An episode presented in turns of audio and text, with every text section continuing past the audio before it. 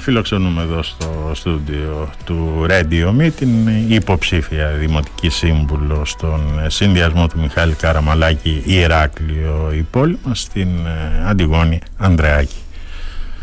Λοιπόν, τα γνωστά δεν θα λέμε πλήρω. Σαν να μην πέρασε μια μέρα, ναι. ναι. Ε, Α φύγουμε λίγο. Είδες πέντε λεπτά, δεν γλιτώσαμε. Καλά ναι. έκανε. Άργησες όμως. Το ήξερα, θα το έλεγες. Άισα γιατί ήμουνα στη. Ουσιαστικά είναι η δεύτερη μέρα περιοδιών που συμμετέχω με τον mm. συνδυασμό. Ήμασταν στο αεροδρόμιο. Ναι, και...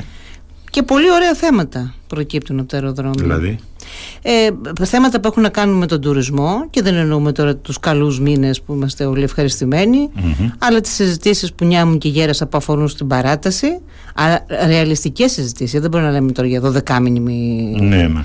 Ε, παράταση στον τουρισμό πώς μπορεί αυτό να γίνει, σε ποια συνάρτηση με το Ηράκλειο ζητήματα που αφορούν στη μετεκατάσταση αλλά και ζητήματα που αφορούν στο σήμερα δηλαδή ένα αεροδρόμιο το οποίο ε, ήταν θύμα ε, φωνικών ε, πλημμυρών ε, πριν από ένα χρόνο φυσικών καταστροφών. Θυμάσαι ότι είχε πλημμυρίσει και ο αεροδρόμιο Νίκος Καζαντζάκης. Ναι.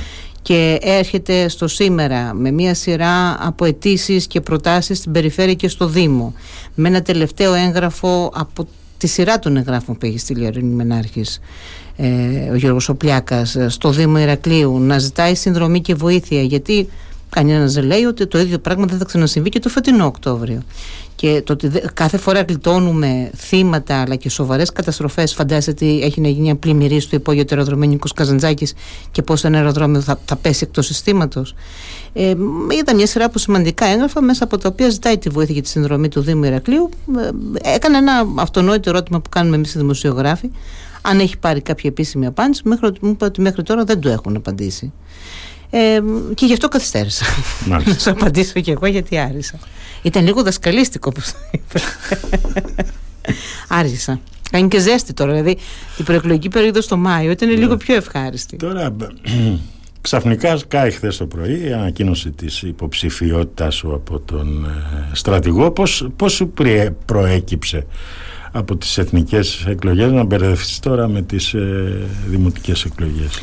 Ήμουν στο, στο ίδιο μικρόφωνο, σε αυτό το τραπέζι απέναντί σου, ναι. όταν ε, και σχολίασα την κάθοδο του Μιχαήλ Καραμαλάκη και άσυσα και κριτική ε, και όταν είπα ότι εγώ ούτως ή άλλως είμαι ε, ένας ενεργός πολίτης που αφού δήλωσα παρόν σε εθνικές εκλογές, δεν αποκλείω να δηλώσω παρόν και στις αυτοδιοικητικέ. Ναι. ναι. Ε, και το είπε και το εννοούσα. Δηλαδή, δεν υπάρχει αλακάρτη υποψηφιότητα, με αφορά μόνο το κοινοβούλιο και δεν με αφορά ο τόπος μου. Ναι. Και επειδή είδα και τα πράγματα έτσι όπως πορεύονται και διαμορφώνονται και σκέφτηκα ότι για τα επόμενα πέντε χρόνια δεν θα ήθελα να ήμουν μόνος στη θέση του ε, σχολιαστή και της περιγραφής αυτών των θεμάτων αλλά να προσπαθήσω με τον τρόπο μου να διεκδικήσω τη δυνατότητα να είμαι μέσα σε μια αίθουσα Δημοτικού Συμβουλίου και από κοινού να συνδιαμορφώνω την επόμενη μέρα στο Δήμο, είπα ότι αντιγόνη το κάνουμε. Θες να περιμένεις άλλα πέντε χρόνια για να είναι μια συνθήκη που θα σου φαίνεται ότι είναι η καλύτερη κατάλληλη; Όχι, πάμε τώρα. Και γιατί με τον ε, Μιχάλη Καρμαλάκη. Γιατί ο Μιχάλης Καραμαλάκης με πήρε τηλέφωνο καταρχήν. Ναι. Δεν σε πήραν τηλέφωνο από τη Ρεγίλης, από τη Ριγίλης φαντάζομαι. Όχι, από τη Ριγίλης δεν με πήραν τηλέφωνο, αλλά ναι. εγώ πήρα τη Ριγίλης. Ναι. Ε, γιατί θέλω να είμαι πάντα και αληθινή και ξεκάθαρη και ναι. νομίζω ότι αυτός που μιλάει και με την αλήθεια του δεν μπερδεύεται, λέει πάντα τα ίδια πράγματα. Όπως είχα πάρει και την, καλά δεν παίρνουμε τη Ριγίλης, παίρνουμε στο Μαξίμου. Ε, αλλά και ναι. όταν ε, ε ανακοινώθηκε η υποψηφιότητα του Μιχάλη Καραμαλάκη, πάλι και τότε είχα επικοινωνήσει ναι. και με την ιδιότητα ενός ανθρώπου που μετήχε στο Εθνικό Ψηφοδέλτιο, αλλά και με την δημοσιογραφική μου ιδιότητα. Και είχα ρωτήσει τότε αν υπάρχει επίσημη ανακοίνωση που αφορά σε στήριξη χρήσμα και είχα πάρει τις απαντήσεις, οποίες είχα πει και δημόσια. Ναι. Και τώρα πήρα τηλέφωνο και είπα ότι είμαι σε μια διαδικασία σκέψης και απόφασης να μετέχω σε αυτή την προσπάθεια και θέλω να μου πείτε ποια είναι η δική σας θέση. Με το δεδομένο ότι από τους συμμετέχοντες στο Εθνικό Ψηφοδέλτιο στο νομό Ηρακλείου ναι. με εξαίρεση τον Γρηγόρη Πασπάτη αυτή τη στιγμή που ήταν ψηλότερα σε ψήφους από εμένα ναι. ε, τόσο ο Γιώργος Ματαλιωτάκης όσο και η Γεωργία Ημιλάκη μετέχουν στις εκλογές στο ψηφοδέλτιο του Σταύρου Αναουτάκη ναι. για την περιφέρεια Σωστά. για το Δήμο δεν υπήρχε άλλη ανακοίνωση αυτή την ώρα για την αυτοδίκηση στο Δήμο από κάποιον που συμμετείχε στο ψηφοδέλτιο οπότε ναι. ήθελα να έχω και μια εικόνα Σωστά και την είχα. Δεν, δεν, δεν ήταν κάτι διαφορετικό από και αυτό που περίμενα. Και τι από το Μαξίμου. Βεβαίως και να συμμετέχεις. Που εμάς δεν, δεν θα υπήρχε ούτως ή άλλως, φαντάζομαι, ζήτημα όσο αυτό αφορούσε στην υποψηφιότητα. Αν τους έλεγα κάποιο άλλο όνομα, ενδεχομένως να ακούω κάτι διαφορετικό. Σου είπαν Εγώ αν, τους ε, είπα για τον Μιχάλη τον Καραμαλάκη και τον Μιχάλη τον Καραμαλάκη μου απάντησαν. Σου είπαν αν στηρίζεται από τη Νέα Δημοκρατία ο Μιχάλης Καραμαλάκης. Θεωρώ Αυτό το ότι πια αυτή η τηλεφώνημα. κουβέντα έχει προχωρήσει. Ναι. Δηλαδή ε, ότι με έναν τρόπο ε, με την ε, δική του πορεία, με το πρόσημο που εχει την ε, επαγγελματική, γενεαλογική, κομματική του ταυτότητα, ότι ατύπως αυτό συμβαίνει. Και αυτό νομίζω ότι αποκαλύπτεται και από τη συμμετοχή στο ψηφοδέλτιο, αλλά θέλω λίγο να το πούμε και αυτό. ε, Δεν είναι νομίζω και δική του πρόθεση. Και μετά από μια κουβέντα που είχα μαζί του, αυτό το, το ξεκαθάρισα και μέσα μου Ναι. να υπάρχει ντε και καλά το πρόσημο μιας επίσημης στήριξης. Ατύπως μπορεί αυτό να συμβαίνει και το καταλαβαίνουμε όλοι και με τις Ναι. εμπλοκές των ατόμων που βλέπουμε και με τη Ναι. δική μου εμπλοκή. Ναι. Αλλά επειδή μιλάμε για αυτοδιοίκηση και επειδή και ο ίδιος πιστεύει ότι δεν πρέπει να υπάρχουν περιορισμοί για κάποιον που τώρα ας πούμε μας ακούει και σκέφτεται ότι και εγώ θα ήθελα όπως και εγώ να μετέχω σε αυτή την προσπάθεια γιατί για χίλιους δυο λόγους γιατί με εμπνέει ο Μιχάλης ο Καραμαλάκης. Δεν θα είναι κρίμα να αποκλειστεί επειδή θα σκεφτεί ότι ναι αλλά ο ιδεολογικός χώρος αυτής της ομάδας μπορεί να μην μου ταιριάζει. Οπότε νομίζω ότι καλά πάει μέχρι τώρα στο επίπεδο που πάει αυτή η συζήτηση. Με Και- πήρε λοιπόν τηλέφωνο. Ναι. Και επειδή με πήρε τηλέφωνο και επειδή υπήρχε και όλη αυτή η κουβέντα πριν Ναι. στο περιθώριο που άλλοι κατάλαβαν άλλα, άλλοι κατάλαβαν άλλα και γενικά πάντα υπάρχει. Εντάξει τώρα, όταν, Άλλοι κάναμε, καταλαβαίνουν όταν άλλα. κάναμε εκείνη τη συζήτηση εδώ στο, στο στούντιο του Radio Me δεν ήσουν και ιδιαίτερα ένθερμη με την υποψηφιότητα του Μιχάλη Καραμαλάκη. Όχι, ήμουνα ξεκάθαρη. Ναι, Δεν είναι θέμα. Και, και, και δεν νομίζω και τώρα να με δεις διαφορετική. ναι. Όπως το έκανα και στις εθνικές εκλογές, το ίδιο θα κάνει και στην τοπική αυτοδιοίκηση. Εμένα Ναι. δεν μου ταιριάζει η λογική του οπαδού. Ούτε του ένθερμου υποστηρικτή. Γιατί έχω από, από τη φύση μου και μόνη μου μια δική της προσωπικότητα Ναι. και μια ξεχωριστή πορεία. Οπότε κλακαδόρος κανενός δεν πρόκειται να γίνω. Ναι. Ούτε αριστερός ούτε δεξιός ψάλτης. Και τότε είχα πει τη γνώμη μου και νομίζω το θυμάσαι και εσύ καλά, ούτως ή άλλως είναι και γραμμένο, ότι δεν τιμά έναν άνθρωπο και ειδικά έναν άνθρωπο που έχει κάνει μια πορεία και έχει ένα δικό του βιογραφικό ναι. να τον ακολουθεί ε, ένα πολιτικό σχόλιο μιας κοινωνικής εκδήλωσης ας πούμε, που τον καταξιώνει ή όχι. Και αυτό το κομμάτι ήταν και η αιτία που αυτός ήθελε να μιλήσουμε από κοντά. Ναι. Με πήρε τηλέφωνο, μου λέει Είμαι ο Μιχάλης του Καραμαλάκη, δεν έχουμε γνωριστεί ποτέ. Όντως, η αλήθεια είναι ότι ως δημοσιογράφος είχαμε κάποιες συναντήσεις στο Ναι. επίπεδο της δουλειάς μας, αλλά Σωστά, μέχρι εκεί. Σωστά. Και μου άρεσε αυτή η, η στάση που κρατάει και απέναντι στην κριτική και απέναντι στο ότι δεν ξέρω, θέλω να μου προσθέσεις. Είναι ένας άνθρωπος που νομίζω ότι τον αδίκησαν οι πρώτες ημέρες της επικοινωνίας και της προβολής της υποψηφιότητάς του με την έννοια ότι είναι ένας άνθρωπος που περισσότερο του αρέσει να συνθέτει παρά να καταργεί. Ακούει, είναι αποτελεσματικός δηλαδή θα τον δεις ότι είναι σ- στον καιρό που τον έχω στην αναστραφή αυτή την περίπου μία εβδομάδα μέχρι να γίνει ανακοίνωση προσέχει, κρατάει σημειώσεις. Εμένα μου αρέσουν αυτοί οι άνθρωποι με την έννοια ότι είναι εργατικοί αλλά δεν είναι ξερόλες και δεν έρχονται με μαγικά ραβδιά να σου λύσουν τα πάντα. Ακούν τον καθένα εκεί που έχει να πει και να προσθέσει. Και μου αρέσει και το ότι έχει μπει σε αυτή τη διαδικασία με έναν δικό του ξεχωριστό τρόπο, δεν ακολουθεί συγκεκριμένες νόρμες, δεν, δεν φοβάται να εκτεθεί. Θα κάνει το TikTok όπως το κάνει. θα του ασκήσουμε κριτική ότι ενδεχομένως δεν μας αρέσει. Θα πει δεν πειράζει, σε κάποιους άλλους πάλι αρέσει. Δεν έχει στεγανά. Εντάξει, ε, με κάποιο τρόπο όμως πρέπει να επιλέξεις και πώς εκτίθεσαι στα μέσα κοινωνικής δικτύωσης. Δεν το ξέρουν όλοι. Ε, και είχαμε και κακό παράδειγμα. Δηλαδή, ο Κυριάκος Μητσοτάκης Εντάξει, ε, εσύ άναψε το- φωτιές. Το παιχνίδι με τα μέσα κοινωνικής δικτύωσης το ξέρεις πάρα πολύ καλά. Ενδεχομένως πρέπει να γίνουν κάποια μαθήματα στον ε, στρατηγό γιατί Ε, να κάνουμε σε φαντάζομαι- όλους μαθήματα. Φαντάζομαι δεν είχε σχέση ο άνθρωπος με τα μέσα Όχι. κοινωνικής δικτύωσης. Οπότε Κοίταξε, νομίζω ότι από εδώ και πέρα πλέον και στη δημόσια συζήτηση λιγότερο θα. Γιατί υπήρχε αυτός ο άχαρος χρόνος της εκκίνησης για όλους, που περισσότερο ας πούμε σπαταλήθηκε στην ε, κοινωνικοποίηση των επικεφαλής και των υποψηφίων στις γύρες δεξιά και αριστερά. Τώρα νομίζω ότι αν κάτι πρέπει να πούμε και αυτοί που έχουμε μεγαλύτερη αντίληψη γύρω από την επικοινωνία και τα θέματα, δεν είναι πώς θα κάνει ένας υποψήφιος TikTok. Δεν θα με ενδιαφέρει πλέον εμένα κιόλας. μα είναι- αλλά τι έχει να πει για την πόλη, ακριβώς ποιο είναι το πρόγραμμά του για την Γενικά, πόλη αυτή- και πώς θα κερδίσει τους πολίτες αυτής της Αντιγόνη, πόλης. ξέρει πολύ καλά ότι αυτή η ιστορία που ξεκίνησε από τον ε, Κυριάκο Μητσοτάκης στι εθνικές εκλογές είναι πολυφορεμένη πλέον και αρχίζει και κουράζει όλο αυτό. Ναι, θα συμφωνήσω. Λοιπόν, μια και βρίσκεσαι τώρα κοντά στον ε, κύριο Καραμαλάκη, πώς αντιμετωπίζει η αλήθεια τα σχόλια που λέγονται στο Ηράκλειο ότι ο κύριος Καραμαλάκης είναι επισκέπτης στην πόλη και δεν ξέρει τα προβλήματα της πόλης; Δεν νομίζω Πώς τα ότι αντιμετωπίζει αυτά; δεν τα έχουμε ποτέ βάλει στο συζήτηση. Είναι τόσες γεμάτες ημέρες, τόσος ο κόσμος. Μην ξεχνάς ότι είμαστε τελική ευθεία για να κλείσουν ψηφοδέλτια. Σωστά, σωστά. Γίνεται ένας πανικός στο γραφείο. Ο κόσμος μπαίνει, έρχεται, περιοδίες, συναντήσεις που δεν έχουν πει τέτοιου τύπου ζητήματα, αν είναι ή αν δεν είναι επισκέπτης, ε, αν έχει το τάδε ή τον άλλο χαρακτηρισμό. Και γενικά θεωρώ ότι είναι ένας άνθρωπος ο οποίος δεν στέκεται και πολύ σε αυτού του τύπου τις συζητήσεις. Δηλαδή, δεν θα αφιερώσει χρόνο στο να κάτσει να πει τι λέγεται, όχι γιατί δεν τον νοιάζει, γιατί θέλει αυτόν τον χρόνο να τον εξοπλίσει σε άλλα θέματα. Νομίζω ότι είναι αυτός και ο τρόπος που δουλεύει τόσα χρόνια.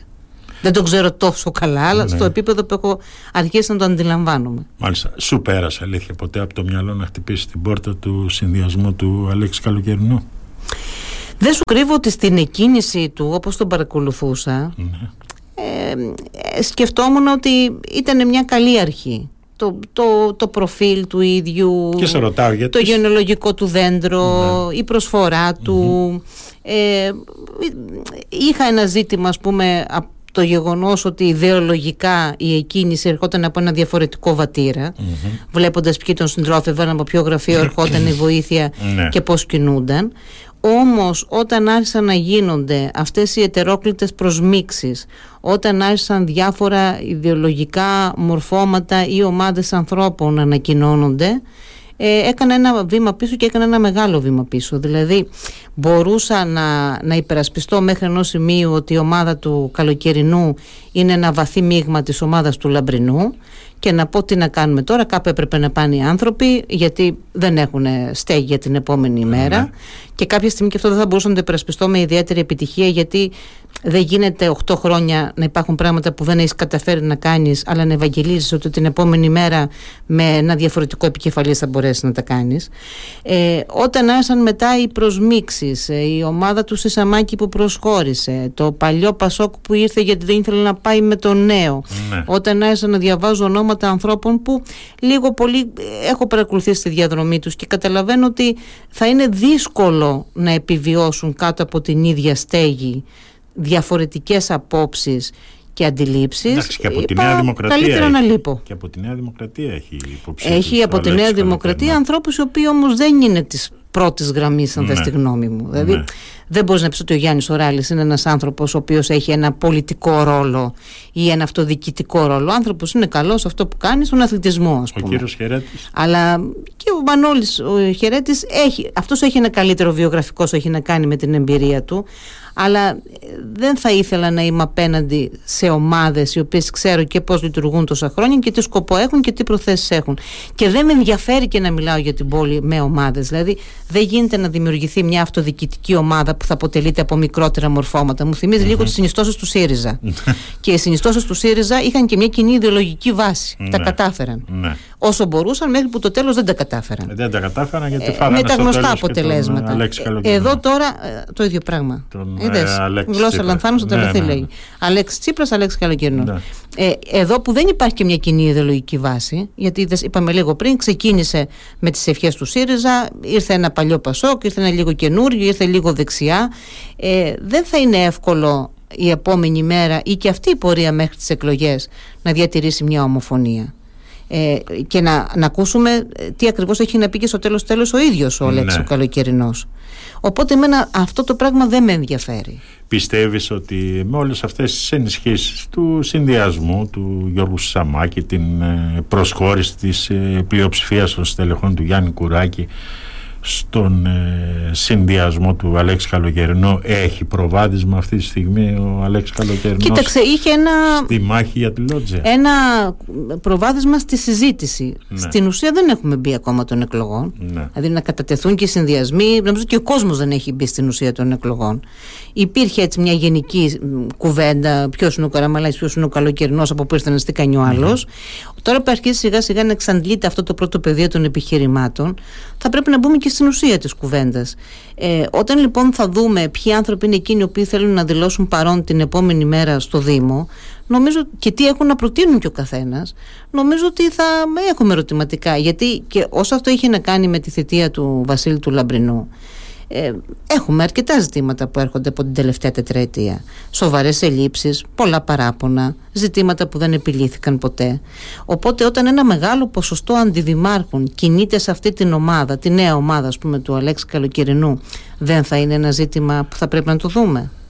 Ποιους θα διαλέξουμε; Ποιους, με ποιους δημοτικούς συμβούλους θα θέλουμε να πάμε στην επόμενη μέρα; Με τους ίδιους που πηγαίναμε και 8 χρόνια; Και που έχουν ζητήματα ανοιχτά και που ο κόσμος έχει αρχίσει ήδη να, να ε, συζητάει στην δημόσια συζήτηση. Δεν νομίζω ότι θα είναι μια εύκολη διαδικασία, ε, ούτε ότι θεωρώ και από την άλλη πλευρά στο δικό μας συνδυασμό θα είναι μια εύκολη διαδικασία. Δεν κάνει κανένας περίπατο.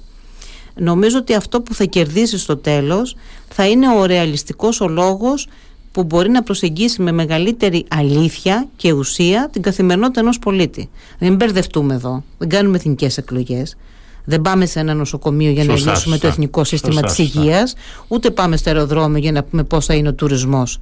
Πάμε όμως στο αεροδρόμιο, όπως σου είπα πριν, για να δούμε τι θα γίνει άμα πλημμυρίσει. Συζητάμε για την πολιτική προστασία, συζητάμε για το κυκλοφοριακό κομφούζιο, συζητάμε για το πάρκινγκ απέναντι, συζητάμε για το πώς γίνεται η διαχείρισή του. Αναζητούμε να βρούμε πού πηγαίνουν αυτά τα χρήματα, ποιος τα καρπώνεται. Χθες πήγαμε στο Βενιζέλιο, ακόμα αυτά τα 85-76 κληροδοτήματα του Πανανίου που 30 χρόνια πριν πήγανε στο Δήμο, που μπήκανε πέρσι ορκωτοί εκτιμητές στο Δήμο και ψάχνουν να δούνε πού είναι αυτά τα κίνητα και κανείς δεν ξέρει πού είναι αυτά τα κίνητα.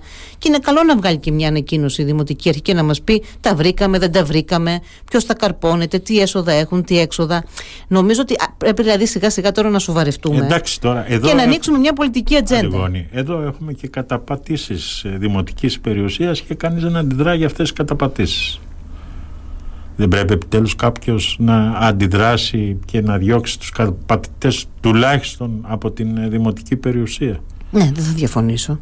Τα έχουμε γράψει πολλές φορές. Τα έχουμε πει και τα, και τα έχετε γράψει και εμείς τα λέμε και οι πολίτες τα λένε πλέον. Δηλαδή, προφανώς και ζητήματα που αφορούν στην καθημερινότητα, όπως ας πούμε τα απορρίμματα είναι ένα ζήτημα που πάντα ε, ευαισθητοποιεί, συγκινεί ένα πολύ. Θα, θα τα δούμε αυτά ένα-ένα. Να, να δούμε λίγο το Ταμείο του Δήμου. Γιατί πιστεύεις ότι το Ταμείο του Δήμου Ηρακλείου, που ήταν εύρωστο πριν από δύο χρόνια, 50 εκατομμύρια είχε από θεματικό Δήμος Ηρακλείου, αυτή τη στιγμή είναι μείον.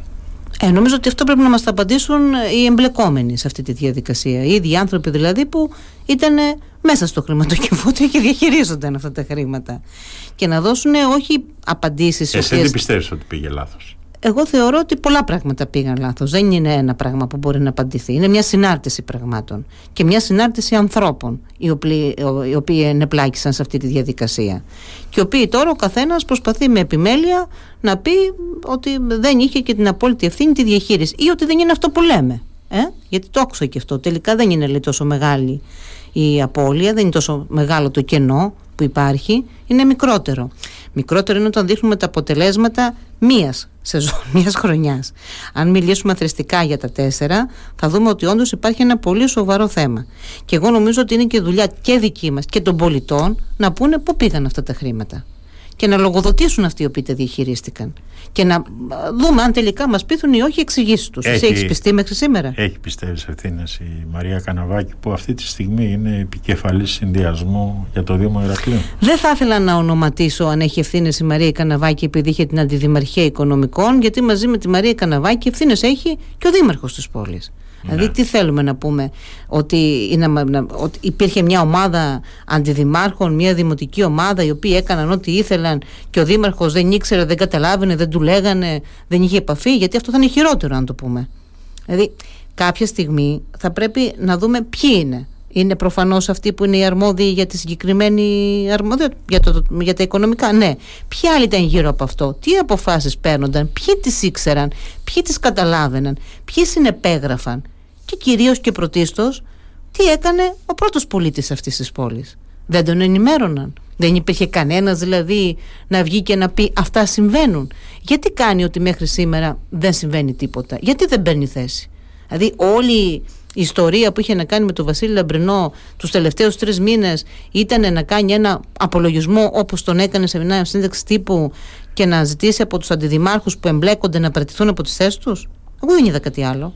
Αυτό είναι η αποστολή. Και ο Βασίλης ο Λαμπρινό είναι και ένας άνθρωπος που και εκτιμώ και πιστεύω ότι έχει και δυνατότητες και βαθιά αντίληψη. Είναι ένας άνθρωπος ο οποίος εγώ δεν θα ήθελα να κλείσει την καριέρα του με αυτόν τον τρόπο. Δεν θα ήθελα η τελευταία σελίδα της πορείας του στο Δήμο να έχει αυτού του τύπου το πρόσημο. Να αποδοθούν οι ευθύνες σε όποιον έχει εμπλακεί στην όποια διαδικασία. Και να μην είναι οι άνθρωποι αυτοί οι οποίοι την επόμενη μέρα έρχονται και να βαπτίζονται ο καθένας σε μια διαφορετική παράταξη για να μας πούνε ότι είναι καινούργια πρόταση. Γιατί αυτό πρέπει να το καταλάβει και ο κόσμος. Και επίσης να έχει το θάρρος ο κύριος Λαμπρινός να πει ότι εγώ το έδωσα το δαχτυλίδι στον Αλέξη τον Καλοκαιρινό. Και ποιο είναι το πρόβλημά σας, όταν το μισό και πλέον νυν Δημοτικό Συμβούλιο και αντιδήμαρχοι μετέχουν στην επόμενη μέρα του Αλέξη Καλοκαιρινού και στο συνδυασμό του. Δεν καταλαβαίνω γιατί δεν λέμε τα πράγματα με το όνομά τους. Τώρα γιατί αλήθεια τα βάλες το περασμένο Σαββατοκύριακο με την ε, τωρινή Δημοτική Αρχή για το φεστιβάλ 5 συν 1 πολιτισμού; Καταρχήν δεν τα έβαλα. Ε, εντάξει. Καταρχήν, γιατί εδώ τώρα με θυμώνει λίγο αυτό. Εγώ ε, θα, γιατί να τα λέμε με το όνομά τους. Η Αριστεία Πλεύρη είναι υπουργός πολιτισμού. Ναι. Και με την Αριστεία έχω περάσει πάρα πολύ ωραίες ναι. στιγμές και μου αρέσει και πολύ και το πνεύμα της και η, η σοφία που κουβαλάει και η εμπειρία που έχει. Αντιδήμαρχος πολιτισμού. Η αντιδήμαρχος πολιτισμού. Ναι. Ε, Όπως ε, και άλλοι άνθρωποι που είναι τώρα μέσα σε αυτή τη διαδικασία και που συμπορεύτηκα μαζί τους και ως δημοσιογράφος 8 ναι. ολόκληρα χρόνια. Σωστά.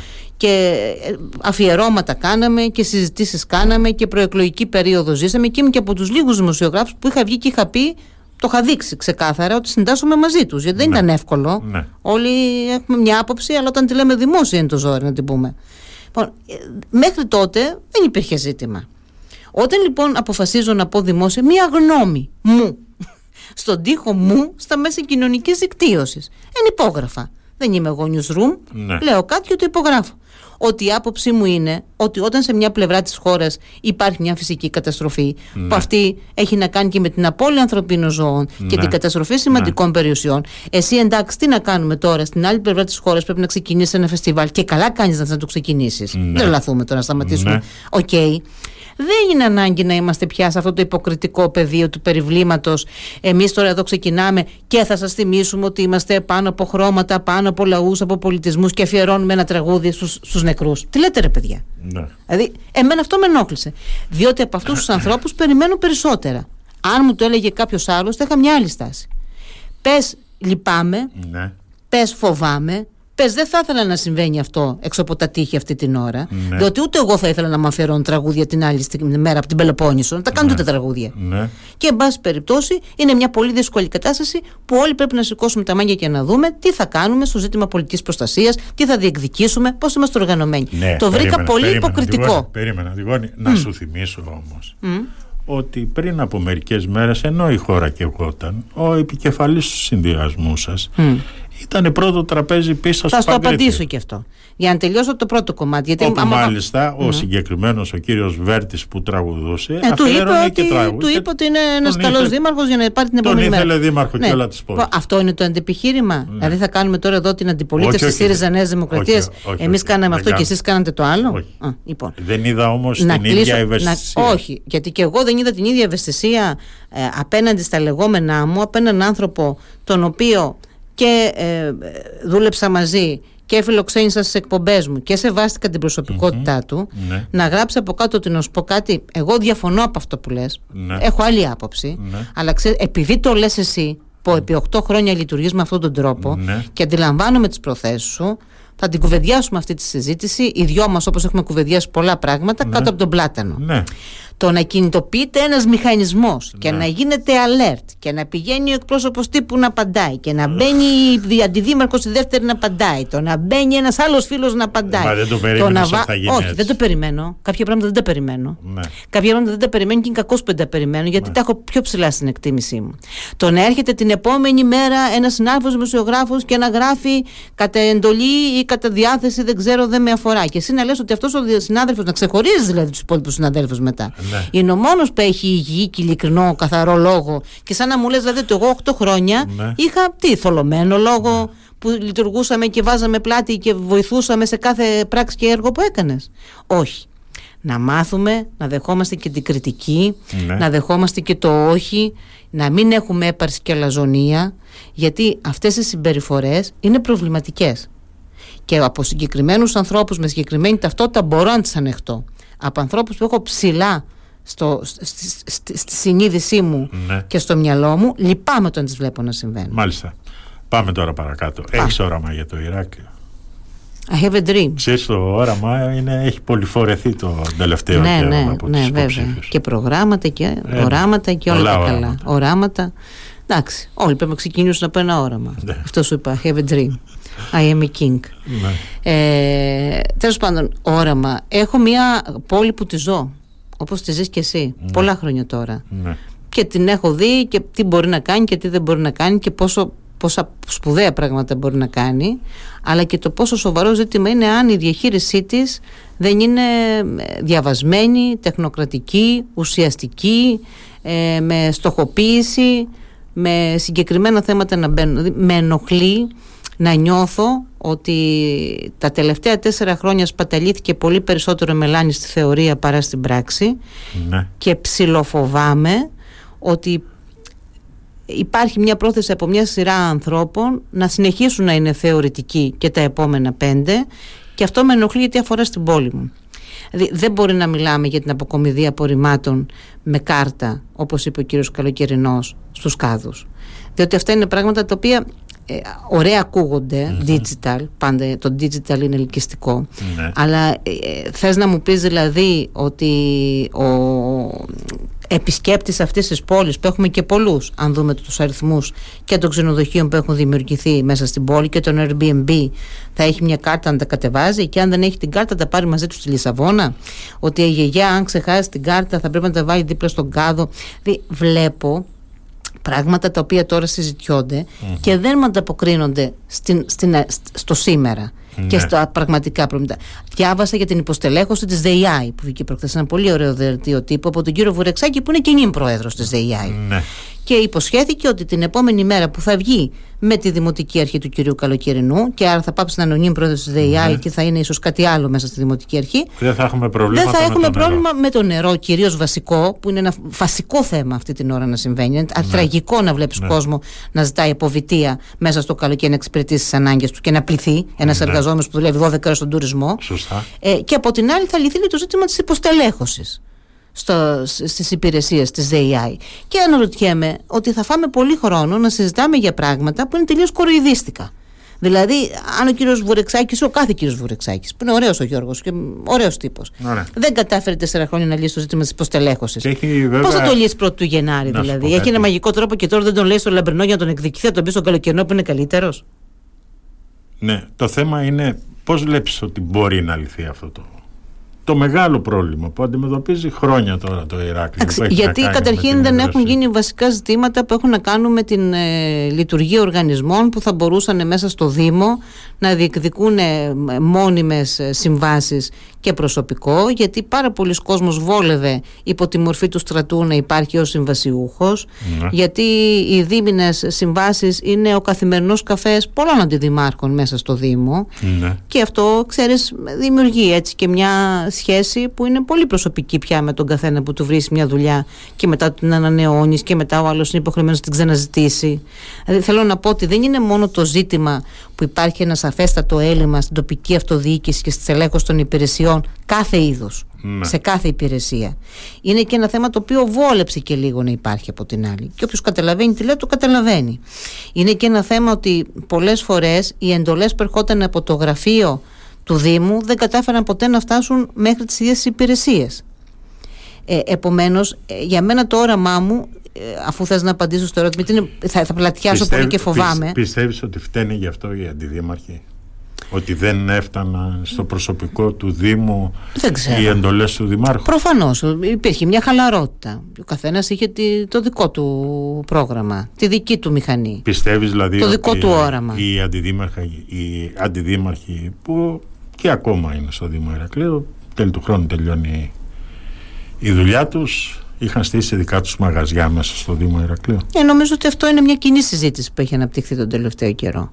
Δηλαδή, και αν δούμε λίγο και την πορεία που τράβηξαν, ας πούμε, κεντρικά στελέχη αυτής της δημοτικής αρχής, είναι εύκολο Ναι. να το μεταφράσουμε. Δηλαδή, δες που πήγε ο καθένας και με ποιο τρόπο διάλεξε να πάει. Και με ποιο τρόπο παρουσιάζει και το συνολικό έργο μιας δημοτικής αρχής ως Ναι. προσωπικό του έργο. Δηλαδή σε λίγο θα πιστέψουμε ότι και τα αεροπλάνα που πετάνε, αν συγκεκριμένος αντιδήμαρχος δεν δώσει το OK στον πύργο ελέγχου, ενδέχεται και να μην πετάξουν. Λοιπόν, κάπου, όπα. Κάπου πρέπει να υπάρξει ε, και μια ισορροπία στα πράγματα και να, να αρχίσουμε λίγο να σοβαρευόμαστε. Η κατάσταση ξέφυγε από την Δημοτική Αρχή. Και ξέφυγε εδώ και καιρό. Και ο καθένας είχε το δικό του όχημα και το δικό του αφήγημα για να κάνει την επόμενη μέρα και την καριέρα του και να τη στήσει. Και μια χαρά τη στήσανε εκείνοι οι οποίοι θέλανε και είναι ξεκάθαρο πώς φαίνεται ότι αυτό έγινε. Εμένα αυτό δεν με αφορά όμως πλέον.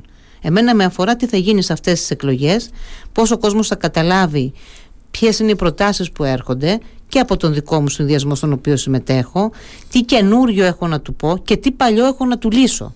Διότι και αυτή η αγωνία της καινοτομίας είχε αρχίσει λίγο να γίνεται κουραστική. Απλά πράγματα κανονικά που έχουν να κάνουν με τη σχολική στέγη, που έχουν να κάνουν την καθημερινότητα, που έχουν να κάνουν το κυκλοφοριακό, που έχουν να κάνουν με το νερό, που έχουν να κάνουν με τα απορρίμματα. Να τα λύσουμε ή να τα κουτσολίσουμε ή να τα, εν πάση περιπτώσει, αντιμετωπίσουμε με πάρκια δεν μου λένε ότι αντιμετωπίζονται όλα από την επόμενη μέρα και μετά να αρχίσουμε να μιλάμε και για το όραμα αυτής της πόλης. Αντιγόνη, ξέρεις ότι αυτή τη δουλειά την κάνω χρόνια όπως την κάνεις και εσύ.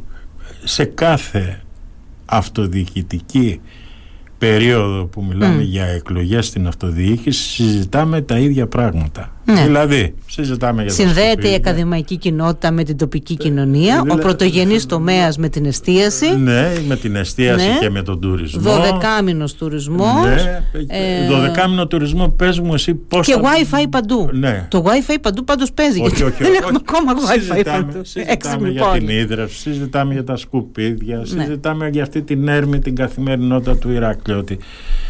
Εγώ προσωπικά έχω κουραστεί να συζητάω τα ίδια πράγματα Κοίταξε, με τους καλεσμένους. Να το πούμε λίγο κανονικά. Οι άνθρωποι θα κάνουν τη διαφορά. Να διαλέξουν ανθρώπους οι οποίοι τους βλέπουν ότι έχουν ικανότητες. Ναι. Ή ανθρώπους οι οποίοι έχουν ένα όραμα, ή ανθρώπους οι οποίοι έχουν όρεξη να δουλέψουν, να πάνε να λύνουν προβλήματα. Δεν υπάρχουν μαγικές συνταγές. Να το ξεκαθαρίζουμε λίγο αυτό. Και ο καθένας το είδος του να, να, να προωθηθούν πράγματα που έχουν μείνει πίσω, που έχουν πάει σε καλένδες, χωροταξικά, σχέδια πόλης, ζητήματα που κρατούν, κτηματολόγια. Πράγματα. Ο καθένας να αναλάβει ένα και να είναι. Εγώ, θα, αν θέλεις να σου πω και κάτι άλλο, εγώ θα χαιρόμουν αν υπήρχε ένας δήμαρχος που θα έλεγε ότι εγώ έχω ένα σχέδιο δράσης τις πρώτες 100 ημέρες ναι. και θα ελέγχω και τους αντιδημάρχους ή γενικά το σύνολο των δημοτικών μου συμβούλων το όποιος... πώς θα προχωράει ο καθένας. Ναι, και όποιος θα προχωράει, προχωράει και όποιος ναι. δεν θα πάει σπίτι του να έρθει επόμενος. Ακριβώς. Δηλαδή δεν γίνεται άλλο τώρα αυτό με τα βιλαέτια και τις οικογένειες και τους πρώην μπαμπάδες που φέραν τα μελλοντικά τους παιδιά. Εντάξει, φταίνε εκεί και οι πολιτικοί Αντιγόνη. Ε, Προφανώς και φταίνε και οι πολιτικοί. Στέλνουν κόσμο στα ψηφοδέλτια. Οπότε, σαν πολίτης, επειδή όντως καλά το λες, η ατζέντα είναι λίγο πολύ ίδια και δεν μπορεί ναι. να ανακαλυφθεί καμία ναι. μερική. Ούτε να υπάρχει παρθενογένεση.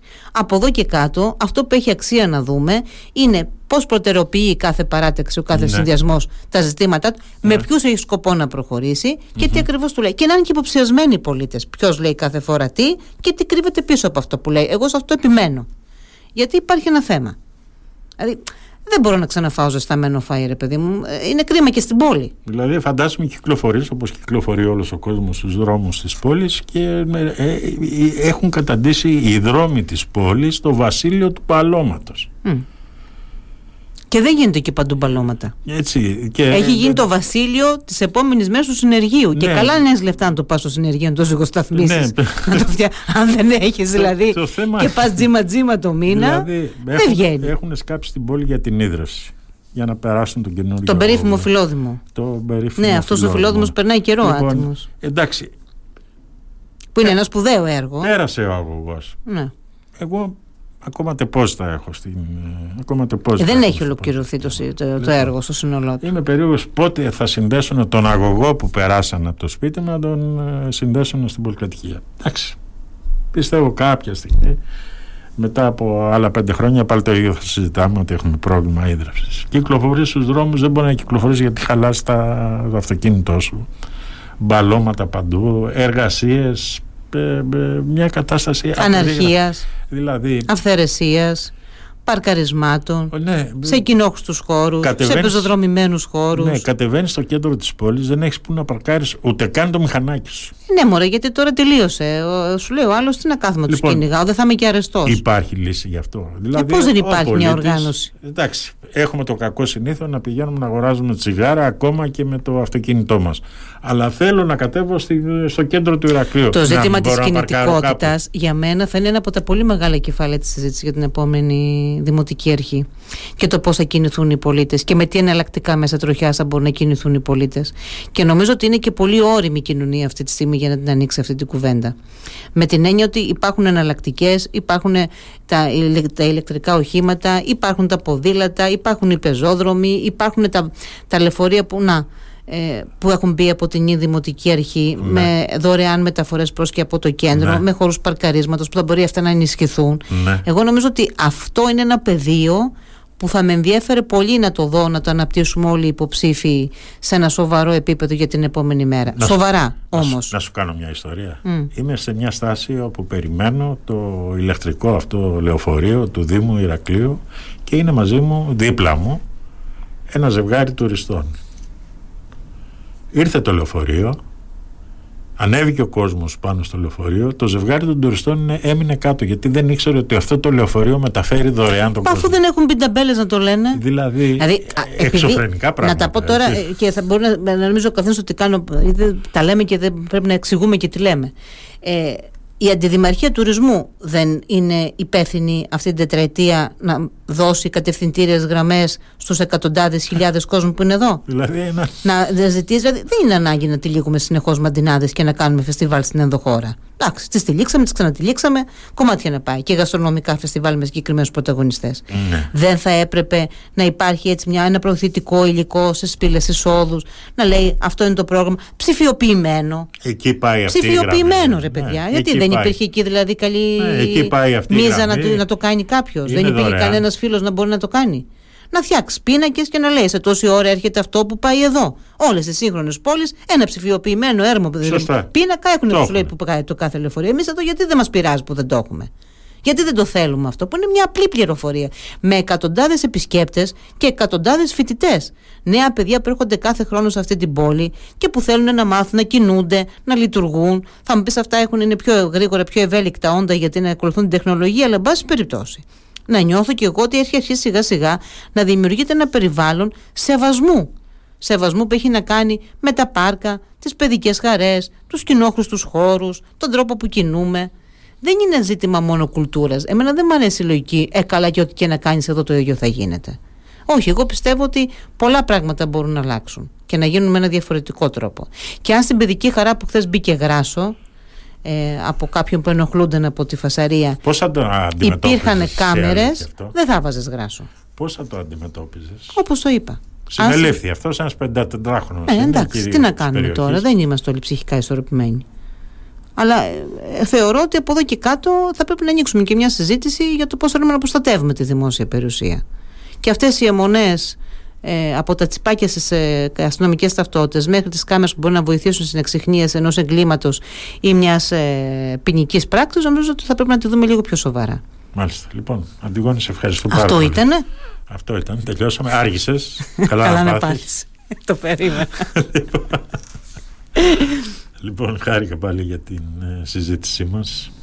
Λοιπόν, να σε ευχηθώ βέβαια καλή επιτυχία. Τώρα γιατί να σε ψηφίσει βέβαια ο κόσμος, γιατί είσαι όμορφη, γιατί είσαι δημοσιογράφος, γιατί... το όμορφη νομίζω πετράει γράφεις- σαν επιχείρημα. Γράφεις σωστά, ας πούμε, στο, Δεν γράφει γιατί μου την πέφτουνε μετά. στο facebook. Τσατίζονται. Γιατί να σε Καλά, ψηφίσει. Γιατί να σε ψηφίσει. Για να ψηφίσουν ανθρώπους σαν και εμένα που θεωρούν ότι μπορούν να κάνουν περισσότερα πράγματα για αυτή την πόλη, να πάνε αυτή την πόλη ένα βήμα παρακάτω, που έχουν δείξει ότι μπορούν να καταπιαστούν με θέματα, ξέρουν την καθημερινότητά της, την έχουν ζήσει από μέσα, την, ε, την έχουν περπατήσει, ξέρουν τις γειτονιές της, έχουν μεγαλώσει στην ενδοχώρα της, αναπνέουν μέσα σε αυτή την πόλη.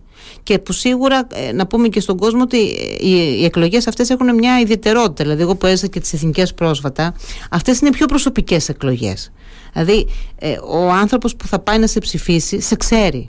Είναι ο άνθρωπος που σε βλέπει στη γειτονιά του, έχουμε και τους διαμερισματικούς, έχουμε και τους ανθρώπους που εμπλέκονται.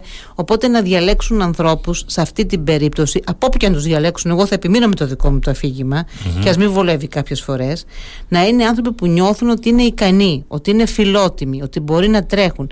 Μην πάνε με την αίσθηση ότι εγώ θέλω κάποιον να μου σβήνει την κλίση. Μην πάνε με τη λογική ότι εγώ θα πάω με αυτόν γιατί με έχει ξαναβοηθήσει.